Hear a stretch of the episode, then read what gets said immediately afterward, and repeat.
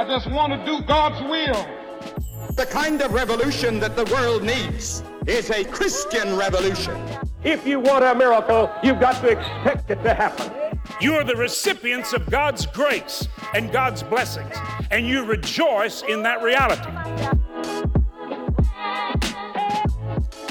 Welcome to Life Today Live. I'm Randy Robison, and uh, it's going to be an interesting conversation today. We're going to get real. We're not going to hide things. We're going to uh, put things into the light and be honest. My guest is Tullian Tchividjian, and if you recognize that name, it's because you know, ten, a little over ten years ago, um, he was on sort of the the rising, the fast track. Uh, his books were selling lots of books, blessing lots of people.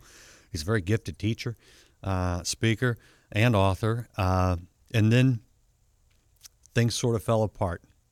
And uh, you're going to find out where he's been, uh, what God's done in his life. And out of it, what I want you to see is that we have a God of redemption and hope, um, even when we mess things up. And we do sometimes. Tullian, I appreciate you being here. I appreciate you being willing to talk. Thanks for having me on, Randy. I was saying before we went live that the last time you and I saw each other was, I think, 2011, 2012. Uh, we had a conversation about a book that I had recently published. Uh, and I remember that conversation fondly. So thanks for having me back on. Oh, great to have you. And yeah, I mean, it was one of those things where I, I thought you were uh, obviously great at expressing yourself, expressing God's truth. And then, you know, you hear what what's going on and it's like man it's one of those it it it hurts my heart you know mm. uh, I, I, I hate that i hate that we as humans fail uh, mm. i hate what it does to other people especially people whose faith may not be strong uh, mm. what it does to your family what it does to you it's just it's tough walk us hmm. through a little bit of some of that yeah so um you know, I don't know how I don't know how much about me your listeners uh, know, but yeah, I mean, I was born into Christian royalty. Um, yeah. My my mom is the oldest daughter of Billy and Ruth Graham, so I grew up with Billy and Ruth Graham as my grandparents. We called them Daddy Bill and Tete. Mm-hmm. Uh, remarkable upbringing, middle of seven kids my mom and dad were remarkable parents. I'm incredibly grateful for my upbringing and all that went along with it. Um, and I dropped out of high school at 16 and got kicked out of my house at 16. And um, I was the black sheep of the family, went my own way, grew up in South Florida, Fort Lauderdale area, where there's plenty to do. Uh, if you don't have any teachers looking over your shoulders or parents breathing down your neck, there's plenty to do and plenty of trouble to get into. And I did. Uh, and then that season came to an end for me when I was about 21 years old. Um, and it wasn't one particular event or one particular thing. It was just this culminating sense of there's got to be more to life than what I'm experiencing. And I knew where home was, um, metaphorically speaking, spiritually speaking. And so my relationship with God really became real at that point in my life. Went on to college, got I got married first, went on to college, went on to seminary, um, had three kids, uh, served on the staff of a large church in Knoxville for two years, and then moved back home to South Florida to plant a church at the request of a group of people. Um, and that church, when it was about five years old, merged with the historic Coral Ridge Presbyterian Church in Fort Lauderdale, which was a very well known, famous church at the time. Um, and I became then the pastor of Coral Ridge, uh, absorbing the church that I had planted. And uh, the first 18 months or so were really, really difficult. Um, and then God just sort of blew everything up in a good way. Uh, Coral Ridge became alive again. It had been an aging, dying church for a while, and it became alive again. Uh, my life personally and professionally was really taking off. As you mentioned, I was writing a book a year. A handful of those books became bestsellers, award winning books. Um, I was pastoring a flagship church in our country. I was traveling around the country, um, speaking at different conferences, colleges, seminaries, churches, you name it. Some of the most well known churches in the country I had the privilege of preaching from the pulpit there. Um, and uh, and then in 2015, everything came crashing down. Uh, so eight years ago, right about eight years ago now, um, my two things I thought would be with me forever was my uh, role and calling as the pastor at Coral Ridge and my 21 year marriage uh, to the girl I had married when I was 21 years old. And both came crashing down in 2015 um, because I was unfaithful to my first wife. Um, and uh, and it was because I was a public person, all of this played out very publicly. Uh, my first marriage ended in divorce uh, about six to eight months later because of that. Uh, and during that time, so I lost my first marriage. Um, I lost my family unit as I knew it. Now, my kids, they're all grown up, um, but they never blinked. I mean, they were incredibly gracious. I wrote a book called One Way Love, but they were the ones who gave One Way Love. Um, our relationship never disconnected, thank God. Um, but my family unit, as I had known it, Christmases, birthdays, you know, all the things that we typically do as a nuclear family, all of that was gone now forever. Um, friendships gone, job gone, credibility gone, financial security gone. I mean, all of those things, life as I knew it and life as I loved it, uh, came crashing down and came to a screeching halt. So I was at the time 42. I'm 50 now. I was 42 um, and about to turn 43 when all this happened. And, uh, and you know, I, I don't think we realize what it is we depend on to make life worth living until it's gone. And I discovered at 42 years old that I had been depending on a lot of things my accomplishments, my reputation, the people in my life, a lot of things smaller than God and his love for me to define me, uh, to forge my identity. And so when I lost all that other stuff, the people, the places, and the things that um, had defined me for so long, I, I underwent a massive identity crisis. I spent the next couple years uh, really struggling to know who I am, what had happened, what I had become, why every why everything that happened happened. Um, I spent a lot of time uh, with some great therapists, counselors, friends, uh, my kids, my wife Stacy, um, who I married in August of 2016. Uh, her family. Uh, there were handfuls of people, uh, small pockets of people that God used to really kind of slowly nurse me back to health. A couple of pastors, um, and and so I, you know, I, I look back now, and there are some days, to be honest with you, Randy, it feels like that was five lifetimes ago. Mm-hmm. Uh, it seems so long ago, and then there are other times where it feels like it was five minutes ago. Mm-hmm. Um, and I, you know, I don't, I don't.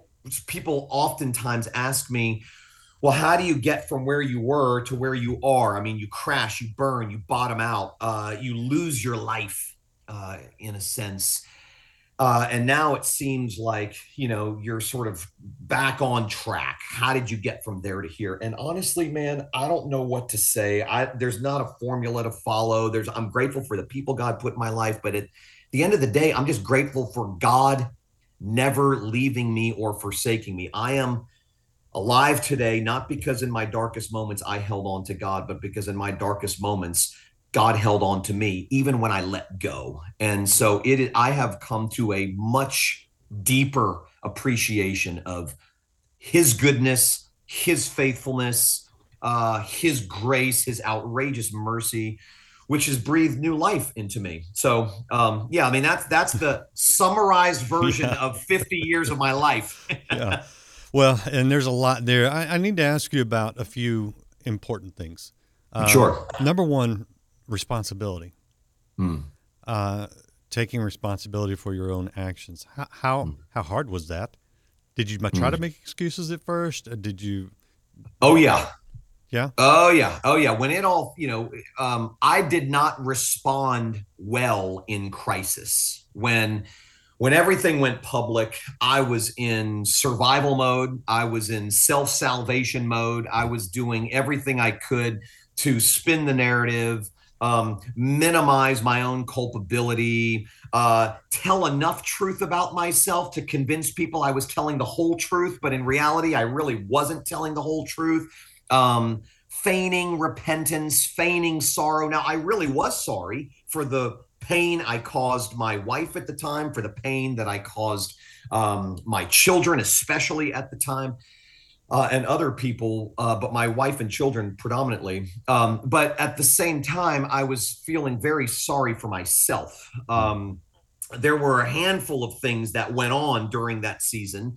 Um, my infidelity was one of those things, but there were other things that were going on that gave me uh, the unjustified opportunity to shift blame. I could look at that person, what that person did, or yeah. how that person failed to be my friend, or whatever, yeah. and I could justify, rationalize things. So, yeah, I spent a lot of time, and it wasn't until all of my efforts to justify myself eventually fell flat. God graciously uh, wrecked me against wall after wall after wall. And it wasn't until then that I realized this is such a waste of time. Just die already. Really. I mean, you know, spiritually, mentally, emotionally, just just die to these efforts of trying to salvage yourself and save yourself. And um, and so it took, I would say, to be honest with you, it took a solid year.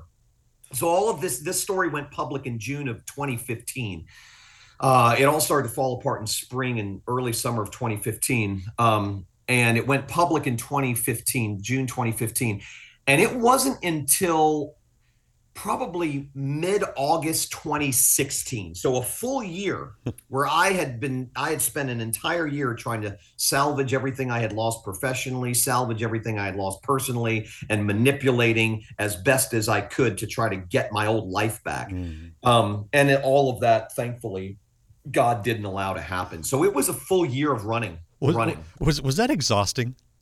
Exhausting. Exhausting. I didn't realize it necessarily at the time, but I look back now and I just think, man, I mean, I was running on this treadmill as fast as I could, going nowhere, doing everything I could in my own yeah. power yeah. and according to my own wisdom, which is foolishness essentially, um, to try to fix things and and save myself and and save the life that I had lost. And it was just a fool's errand. It was a fool's errand. Yeah.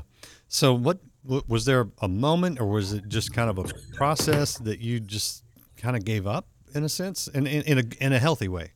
Yeah, sure, in a healthy way. Yeah, um, it was more of a process than a moment. I mean, it was it was made up of a bunch of moments. I have in my mind a handful of different episodes um, where I think were strategic uh, in God's economy to get me to the place of realizing my own personal powerlessness. Uh, mm-hmm. um, but yeah, I uh, it was really a process. I the I, I mentioned that um, my wife Stacy, we've been married for almost seven years, six and a half years. It'll be seven years in August. We got married August of 2016.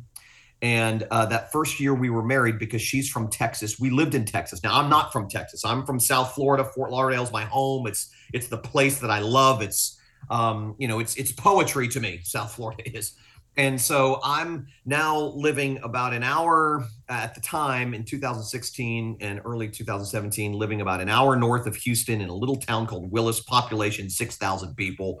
Um, nobody really knows where that is or what that is, but there I was living in a rented house with my new wife in Willis, Texas. Um, I spent most of my days alone because Stacy would go to work. She was working for a title company in the Woodlands at the time, so she mm-hmm. would go to work.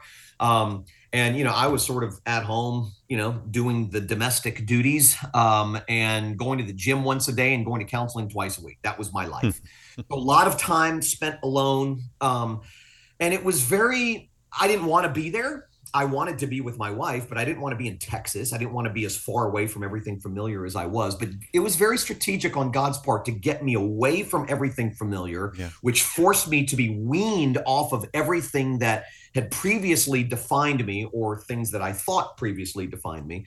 Um, and to sort of, uh, for lack of a better phrase, put me to death. Mm. I mean, he, it was like a forced sabbatical. It was a, it was a wilderness experience for me, and it was absolutely painful and absolutely necessary. Mm. Um, and uh, it, the the ways in which God deconstructed me and the the people that He used uh, and the sort of the, the tactics that He employed were so unconventional in so many ways, so unpredictable.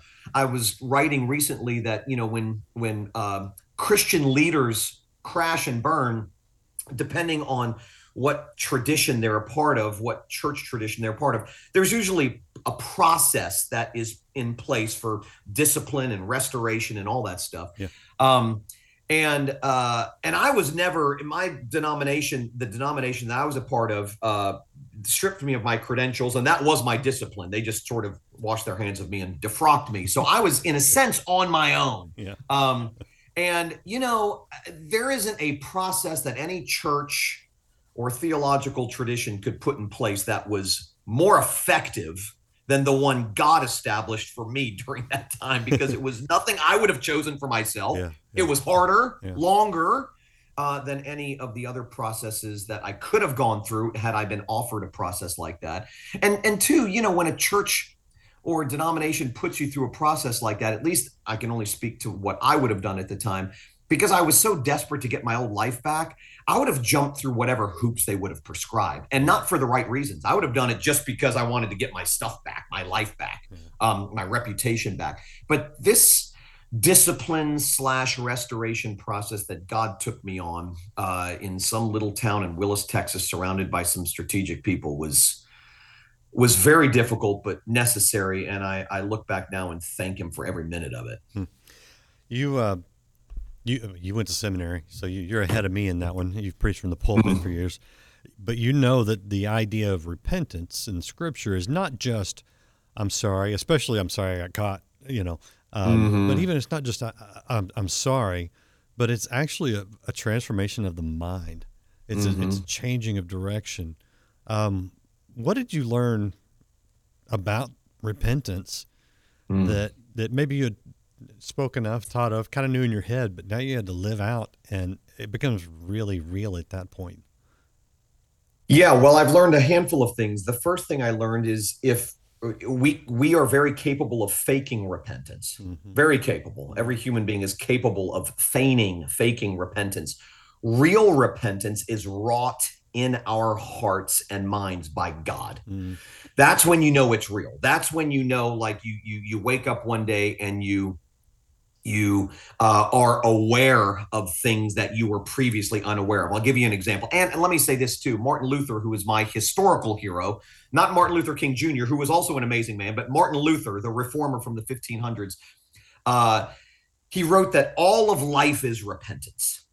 And uh, I'm not sure I fully understood what he meant then, like I do now. Um, I remember sitting, for instance, uh, my my oldest son Gabe came to live with my wife Stacy and I in Texas for six months. He was going through a difficult season in life, and so he moved from Florida to, to Texas, moved in with us, and it was a great six months for he and I because it gave us time to process everything that had happened a year before and uh, it affected him probably the most because he and I are so close, and he was the oldest.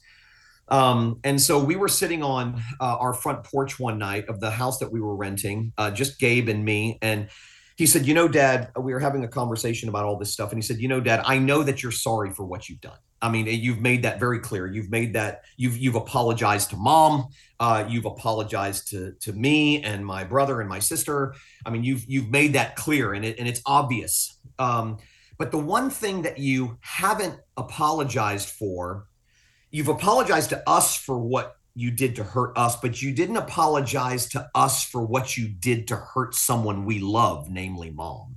Well, that was eye opening to me because I thought I didn't not say sorry for that because I didn't want to.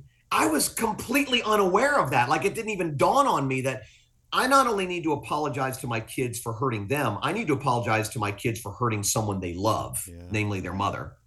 Um, and in that moment, I remember I just broke down and I said, "Son, you're you're right." And it, that was a new level of repentance for me.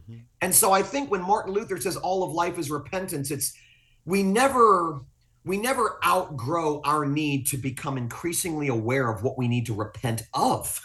Um, God is thankfully He doesn't show us all at the same time what we need to repent of. It would be overwhelming. Yeah. Um, but He's gracious enough to space it out to where, um, you know, when when He does sort of open our eyes afresh to a new area that needs to be confessed and repented of, owned up to, um, and then gives you the grace to do that. So, yeah, I'm, I'm still learning. I'm, I'm, I'm still learning that repentance uh, is a process, um, you know, that uh, all of life is repentance. And so I, like I said, I, I know that we are very capable of faking it, feigning it, pretending we're sorry when we're really not. Mm. But when God does His work on us by gracing us with the with the gift of repentance, that's when you know it's real, and you really you feel it in your heart, and you know it, and then you're able to look at your life and go, "It's I'm moving in a completely different direction than I was moving before," and that's credit to God, not credit to me. We're talking to Tullian Tchividjian, having the hard conversation uh, in order, not not just. I, I, I really want to be clear that I'm not doing this to kind of go, oh, you know, look at this well-known guy who fell, and I, I don't want this to be gossipy, prurient. Uh, what what I hope comes through is is, is hope uh, for redemption. Mm. No matter how bad you messed up, we've all messed up. Mm. Uh, it's just some of us some not us, but some people get thrown out of their job and lose their marriage over their mistakes, their their sin, uh, mm. and and to recover from that is is a work of God. It is the mission of God. I mean, His will is, is conformity to Christ in our lives, and that never stops, no matter how many times we mess up. He still mm. wants to conform us to Christ. So that's that's what I want you to hear. I want to show you a website. This is fallenandfree.com. Is that right? Did I get the right URL? Fallenandfree.com. Yeah, which takes you to the, the Sanctuary Church website. And this is a conference coming up at the end of the month in Jupiter, or in February rather, uh, later in February. And, and hopefully we'll see some of those uh, messages uh, online eventually on the website. But my, I want to show you this because God can restore mm. our mistakes. There, there is redemption, and I know Tullian, you still get you still get all the questions. Should you be back in ministry? You're pastoring mm-hmm. down there at a small church in, in, Jupiter, Florida. Should you be married to another woman? You know, I mean, mm. what what do you what do what do you do when not just when you get these questions, but when you ask them even of yourself? Because you got to hear from God before you can have peace to be remarried or to be ministering again. Um, mm-hmm. and, and, we disqualify ourselves, but mm-hmm. it's God who qualifies us in the first place. So I would never sit here and say, "Oh, well, you've done this, therefore you can never again." That's not sure. That's not biblical. At the same hmm. time, you know, you and I both seen, man. Um, we, we you see guys rush back in the pulpit, and you're like, dude, you, you need, you got some, God's got some work to do on you before you should be. Yeah. Where, where, how do you deal with those? Yeah, man, I wrestled with all those things. You know, I, I wrestled a lot. I'm I am back in a sense doing what I was originally called to do, but I was dragged back into it, kicking and screaming by God. This is not something I wanted to do. Hmm. Um, and yet at the same time, I'm very, very glad that He has uh, recommissioned me in this new way uh, here in Jupiter but yeah, I mean, I spent a long time, man. Um, a, lot of my time spent in therapy was wrestling with those questions. Yeah. Um, I was remarried. Uh, was was I allowed to be remarried? I mean, wrestling with those issues biblically, wrestling with those issues just experientially, wrestling with those issues relationally. Because now it's a blended family. What does that feel like to Stacy's kids? What does that feel like to my kids? How does that affect their lives? Yeah. Um, yeah so there were a lot of those issues. And, you know, there's really no one size fits all. We know what the Bible says about certain things that are very clear.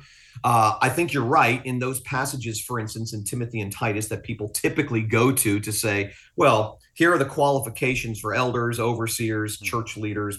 Um, and if you if you screw up here, then you're out. Uh, and yet you can't find anywhere in those passages uh, exegetically, or even if you look back on it historically, that any failure to meet those qualifications at any point in your life therefore disqualifies you forever a banned for life kind of thing. You just can't find that there. There are i think those qualifications are there to say if the person you're looking at to be in leadership is in a season of life where they're failing on these fronts this isn't the right time for them. Okay. Give God a give God space to work on this person, break this person down, put this person to death, raise this person to newness of life, and when that happens, they'll be more ready to do what God wants them to do than they are now. Yeah. So so that was you know for me i think uh, i was sharing this with you uh, before we went on air but i um you know i tried. I really tried. That first year i really tried to sort of um, manufacture uh, all of the things that i felt needed to be manufactured in order for me to get my life back. Um, and i was trying too hard too quickly to get back uh, because I didn't know who I was without all those things and without that stuff, without that calling. And, and the, the fact that God did not allow that to happen is uh, felt very mean of him at the time. But I look back now and I'm thinking, gosh, he was being so gracious to me because in reality, what he was doing by not allowing me to re-secure those things that I had found security in was he was sort of uh, forcing me, he was kicking me into a new freedom from false definitions of who I was. Hmm. And saying, no, it's, I, I'm going to take you away and I'm going to take you away for as long as it takes until you can finally find your identity, your worth, your value, your significance, and, and your security in me and my love for you, and not all of these other transient things that are here today and gone tomorrow. Mm-hmm. Um, you know, like a relationship or a job or a, a book or a whatever responsibility. Right. And so, um, so I, I'm very, very grateful that he was as attentive to me as he was by not allowing me to succeed in all of my efforts to try to get my old life back. Mm-hmm. So I tried. Uh, it wasn't that, you know, I, I didn't try like some guys try and I didn't. No, I tried too. I just failed. Um, and on as a result of failing in that first year, uh, that's when that's when I was finally tired enough um, to go. Okay, God, whatever you need to do, whatever surgical procedure you need to do, and however long it takes, do it because I'm I'm I've I've reached the end of my resources. Uh, I've come to the end of myself, and um, and so I think for each person, it's a very it's it's God uh, custom makes, tailor makes these processes for each person. Um, and yeah, I, I for me, I'm, I'm, it was a weird, unconventional process uh, that I went through uh, under God's hand, but I'm grateful for it. I've got a really good question from the audience. I'm going to ask you, but I'm I'm kind of curious. What did you do all these years for a job? Do, were you yeah yeah so um so thankfully and uh i hesitate to share this because it sounds because i know a lot of people who don't have this luxury um but because i i, I had i was financially secure when all this happened mm-hmm. so i was able to go you know i don't know a year two years something like that without having to work now i did mm-hmm. and i did some consulting work behind the scenes stuff um, with some different people that paid me a little here and a little there. Mm. Um, so I that was sort of that was going on for the first two years maybe, um, and then uh, in gosh early 2018, late 2017, early 2018, uh, I had started writing again and telling my story as honestly and transparently as I knew how, putting it up on my website. Um, and as a result, I started getting invitations to speak. Mm. Um, and that next 18 months for me, so end of 2017 to like the middle of 2019 or so. Um, I mean, my wife Stacy and I went everywhere. I mean, we and this was the first time in my life that I had to accept every speaking invitation that came because it paid the bills. Right. So the so it took me, and God knew what He was doing by putting me in that position because it took me everywhere. I mean, I was at a small ARP church, Associate Reformed Presbyterian Church, that met in a middle school uh, middle school cafeteria one Sunday to a 5,000 person African American church in Atlanta the next Sunday to a Pentecostal church over here to this uh, sort of free grace conference over here. I mean, it was all over the map, man. Um, and it was a great experience. I think it, it opened my eyes to the fact that God's kingdom uh, is a lot bigger and God's family is a lot more diverse than what I had yeah. realized, and I'm grateful for that. Yeah, interesting. I, I, you might be proud of me as as a raised Southern Baptist Oral Roberts University graduate. Uh, I last year uh, joined a Cumberland Presbyterian Church. Did you really? wow, look at you. See, you're very well rounded. I am, I'm a Presbyterian now, and, and it might even get more interesting based on some conversations yesterday. Anyway, here's That's here's, funny. here's a question, uh, and this is a really great question. Um, when you accept responsibility for your actions, where you've messed up, you've you've broken the vows of your marriage, you have hurt your children, you have hurt your church, you have fa- I mean, it, that's that's pretty big, and and I know that Big. accepting responsibility for that is the first step to e- even being in a position where God can have His way in your life again. Uh, but I know what follows right on the heels of that, which is an accuser, uh, a voice that says that you have failed so much that God can't use you anymore. Did you have to learn to forgive yourself in this? Hmm. So I'm not a huge fan of that phrase only because the forgiveness that we need, the only forgiveness that we need, ultimately, ultimately speaking, is God's. And so I think sometimes when we talk about forgiving ourselves, what what I've discovered in my own process through working through that is it's more about becoming it's more about actually believing that God has forgiven me. And when I believe God, my, in other words, my when I say I need to forgive myself, what I'm really saying is I need to believe more and more that God has actually forgiven me. That's my real struggle. The real struggle is I know God says He forgives me. I know the Bible says that God forgives us 70 times seven, that we can never out sin the coverage of God's forgiveness. But man, I've screwed up so bad. And there are people in my life that I love who are walking away from me. It only makes sense that God would walk away from me too. Um, and so, so that's the that was the real issue for me. The real issue for me was yes, I wanted to secure the forgiveness of people in my life who I had hurt. Um, and, and and and in most cases where it mattered, my kids, my now ex-wife, and other people like that, all of those things have been worked out. Forgiveness has been granted back and forth. Um, but at the time, it was a bit of a struggle, um, and I I hated that. And as much as I wanted to secure that, my deepest struggle was because my life was falling apart. It started to feel like God had left the building. That's what it started to feel like it's in my in my darkest moments it started to feel like god has bailed um you know god just like everybody else you know i say this all the time that you never know. It's almost impossible to know who your real friends are when you're at the top when you have so much to offer. But when you're at the bottom That is true. when you're at the bottom and you have nothing to offer but liability and leprosy to people that's when you discover pretty quickly who your friends are. And uh and a lot of people left. I mean to be honest with you uh, i thought i had a lot more friends than i did but the fact that god never left the building um you know so i i think that was that was the bigger struggle. That that that was the battle that i was having to work through more so than forgiving myself or even securing the forgiveness of other people. It was believing that i actually am forgiven by god. And i, I have this um you may have seen it the last time I was with you. I have this uh, a tattoo down my right arm uh, that has the words of a hymn to it, my favorite hymn, and it says this: "Well, may the accuser roar of sins that I have done. I know them well and thousands more. My God, He knoweth none." Which is this idea that God casts our sea. I mean, God casts our sin.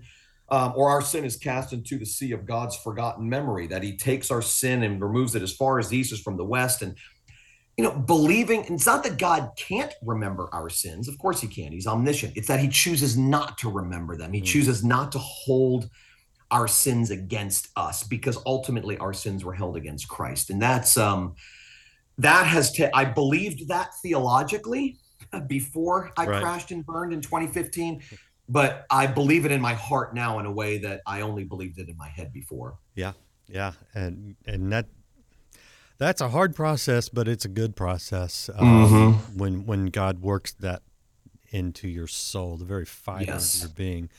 Uh, if if any of you guys are watching and you you want to go read a little bit more, I want to point you to Tullian's website.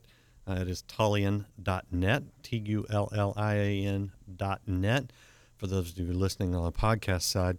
Uh, and you'll see the uh, article right there, being kicked into freedom, uh, and that really he he lays it out raw, and that's part of the reason I knew that I could ask some really tough questions because mm-hmm. he's already addressed these things, uh, and, and, they're they're right there. But Tully, I, I want to give you the last word. You can say obviously anything you want, but what I I hope that someone who has experienced what you've experienced in the way of feeling like God has left the building because I messed up. Mm. My my sin is so much that God can't stand to be around me. I am done. I am ruined. I, I want that person to to hear some hope from someone who is live, living it and has mm. been where they've been. What do you say to that person that thinks that God can't forgive me? People shouldn't forgive me. God can't mm-hmm. forgive me. I know He says He can, but I don't know. I'm done. I'm ruined. What do you say to them? Man, I have those conversations on a weekly basis with people, really. Um, because I'm so out there with my own story, I get letters from not only face-to-face conversations from uh, with people, but also letters from people I'll never meet uh, who ask that same exact question. And you know, the only thing that I'm able to say to people who come to me hopeless like that, who come to me fearing that they're best days are behind them, that they've screwed up so bad that it's hard for them to believe that anybody, including God, could ever love them. Hmm. Um, the only thing I can say to people like that, because I that's the way I felt, and there were very few things people could say to me that would sort of snap me out of that way of thinking. I, I just had to go through it. God, in time, had to just prove that He was, in fact, faithful, hmm. even in the face of my faithlessness, that He was gracious even in the face of my guilt. Um, and so I would just say to those people who are experiencing that or feeling that right now, and I don't want this to sound cliche, but I would say, matter of factly, God has you. He has you. It may not feel like He has you. It may feel like He has left the building, that He has left you, forsaken you, abandoned you. It may feel like your best days are behind you, that your life is over. And all I can say is, God knows exactly how to get you from where you are to where He wants you to be. And He knows the process that you need to go through specifically. He knows what you have to experience in order to be awakened mm. to new dimensions of His love and His grace and His mercy. And sometimes it's going to feel like God has turned the lights off and He's not turning them back on. But oftentimes I've discovered he turns all the lights off and remains quiet so that when he shows up, you know, again, we see him in a way that we couldn't see him before. And I, I can tell you this that I'm now, you know, uh, years removed from all of that, uh, from the, the trauma itself, um, the, that event itself, the traumatic event itself. But uh, I am, I am still learning uh, how good God is in the face of our badness, our failure, our mm. guilt, our shame, our regret, our loss. I mean, his tenderness has been revealed to me in a way that I only understood theologically before. Right. I mean, it is profound. I am a different guy now. And I'm not a different guy now because I've worked hard at being a different guy or I read a book called How to Be a Different Guy. I mean, I'm not I'm a different guy now because God has come into my life and has wrecked me afresh and has put me to death and has breathed new life into me. And I, am just, um, I couldn't be more grateful to him. And I had people telling me this when I was in the middle of it and experiencing the worst of it. I had people saying this stuff to me. And to be honest with to be honest with you, it made me mad. I'm like, stop giving me your Christian cliches, dude. You can say God is good all you want. I mean, there were times, Randy, where I would sit in church and I was furious during the singing portion of a worship service after all this happened because I didn't believe any of this to be true. that speaking of God being a good father, he's not a good father. He left me months ago. Mm. Um, so I understand what it feels like to be angry with God, disappointed with God, frustrated with God, um, wanting to give God a piece of our mind because life is much harder than it ought to be, and mm. our punishment doesn't seem to fit the crime. And all, I mean, I wrestled with all that stuff. Um, and God just sort of persistently, patiently, and graciously sort of worked me through all of that stuff. Um, So, um, whoever's listening, your life is not over. If you're not dead, God's not done. Um, and whatever God's doing, as painful as it may seem right now, is ultimately going to turn out for your good. You will be freer on the other side of this than you ever were before, and you'll be more content on the other side of this than you ever were before. At least that's been true for me. I hear that. Hear that. Somebody needed to hear that. So hear those last words. Tully, man, uh, thank you for being so raw and real, and uh, continuing to walk through it. Don't don't ever stop, brother. Thank you. Hmm. Thanks, Randy. Thanks for having me on. Appreciate all you guys out there watching. Check out the website, Tullian.net. Tullian.net. And if you want to get in touch with him, maybe have a Tullian come speak to your church. He, I don't know if he's still ex- ex- accepting every invitation that comes No. I can't because I have a church to pastor now. But he's past- pastoring a church now, but Yeah. but he might come. But um, but do check that out. Uh, and if you need to check out the Fallen and Free Conference, uh, you can do that at Fallen and Free Conference. Dot com, especially if you're down there in the Jupiter, Florida area. This may be the lifeline you've been waiting on, so grab onto it. Uh, but appreciate you guys out there. If you know someone who's struggling, hit share. And as always, we appreciate it when you like, subscribe, follow, and come back. We've got more for you right here on Life Today Live. I'll see you again next time.